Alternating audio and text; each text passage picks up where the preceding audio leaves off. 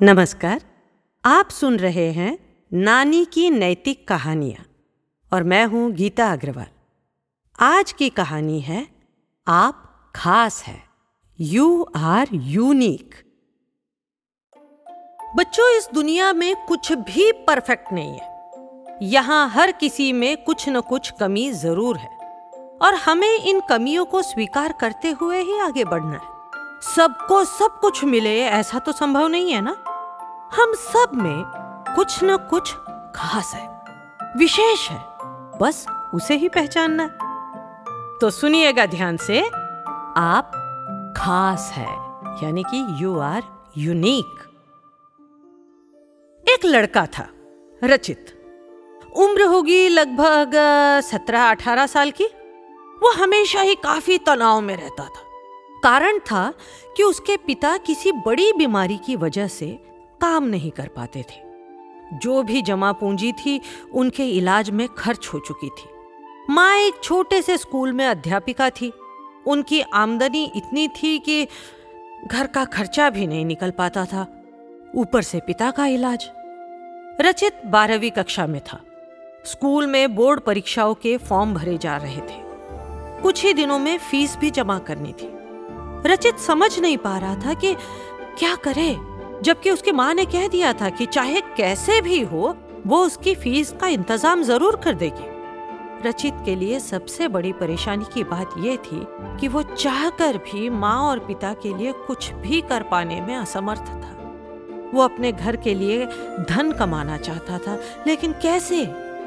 यही वो नहीं समझ पा रहा था। कभी उसके मन में आता कि वो पढ़ाई ही छोड़ दे और कुछ काम करे, लेकिन क्या? रचित की माँ ने उसके लिए फ़ीस का इंतज़ाम तो कर दिया था, लेकिन रचित का पढ़ाई में जरा भी मन नहीं लग रहा था। एक दिन रचित हैरान, परेशान सा ऐसे ही सड़क पर घूम रहा था। उसकी नज़र साइड की दीवार पर लगे पोस्टर पर पड़ी।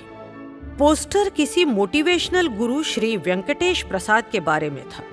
रचित ने पोस्टर पढ़कर श्री वेंकटेश से मिलने का मन बनाया।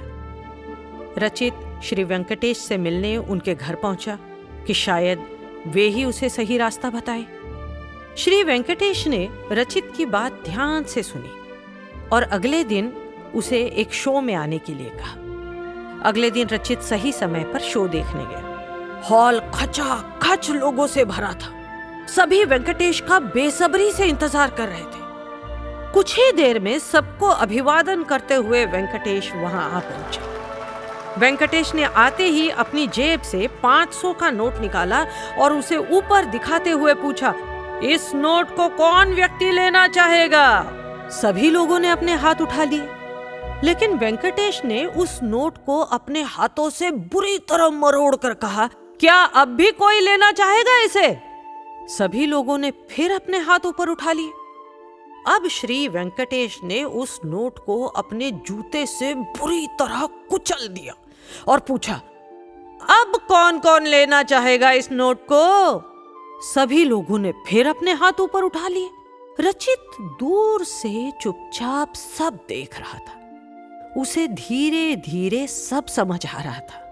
अब श्री वेंकटेश ने अपनी बात समझाते हुए कहा कि जैसे इस नोट को हम चाहे जितना मोड़ ले या गंदा कर ले लेकिन इससे नोट की वैल्यू कम नहीं होती है।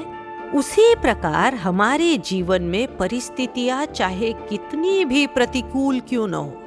यदि हमारे पास प्रतिभा है तो प्रतिकूल परिस्थितियाँ भी उसे सामने आने से नहीं रोक सकती। लेकिन इसके लिए हमें मेहनत और धैर्य दोनों ही चाहिए। रचित को अब अपना रास्ता मिल गया था।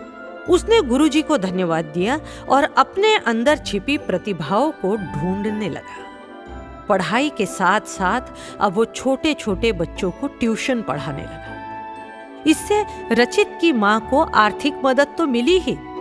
रचित का मानसिक तनाव भी कम हुआ। रचित ने अपनी पढ़ाई जारी रखने का निर्णय लिया। तो बच्चों, इस कहानी से आपने क्या सीखा? यही ना कि कई बार कठिन परिस्थितियों का सामना करते करते हम स्वयं को मूल्यहीन समझने लगते जबकि कठिन परिस्थितियाँ हमारा मूल्य कम नहीं करती, बल्कि हमें और भी स्पेशल बना देती है। ठीक है ना? तो मिलते हैं फिर एक और नई कहानी के साथ। सुनने के लिए धन्यवाद।